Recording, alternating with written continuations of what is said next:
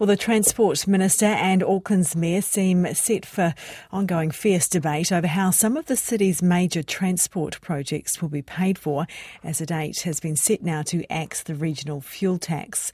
Aucklanders have been paying an extra 11.5 cents a litre on fuel since back in 2018. That will now stop at the end of June this year.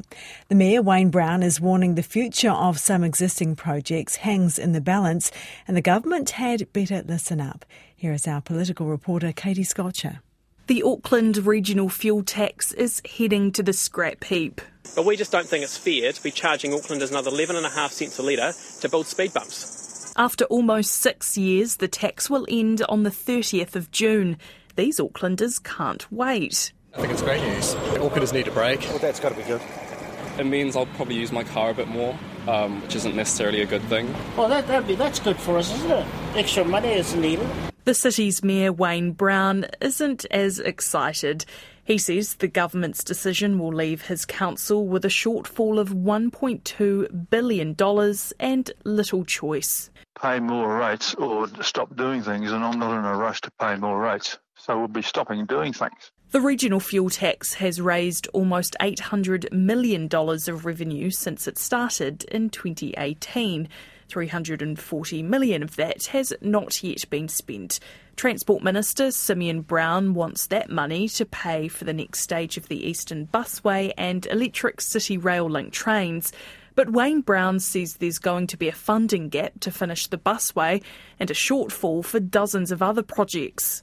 The final stages of the Eastern busway, Glenvar Road, Lake Road, the proposed old airport to Botany busway. The government wants to look at other ways of paying for infrastructure projects, like tolling and public-private partnerships. Simeon Brown also plans to introduce legislation which would allow congestion charging to be rolled out across Auckland. So we're working with the Ministry of Transport around the policy design on that at the moment. I don't have firm details around the exact timing, but it is a priority for this year.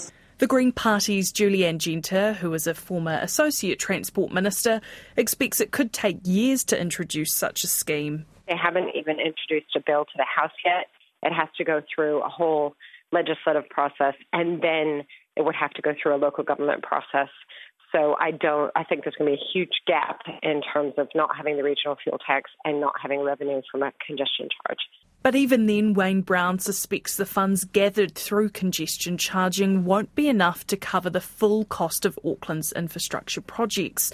It's not clear where the rest of the money will come from. It'll be something we debate with the government over the next coming months. The government's draft transport policy statement will include more details on how it plans to raise revenue to pay for projects.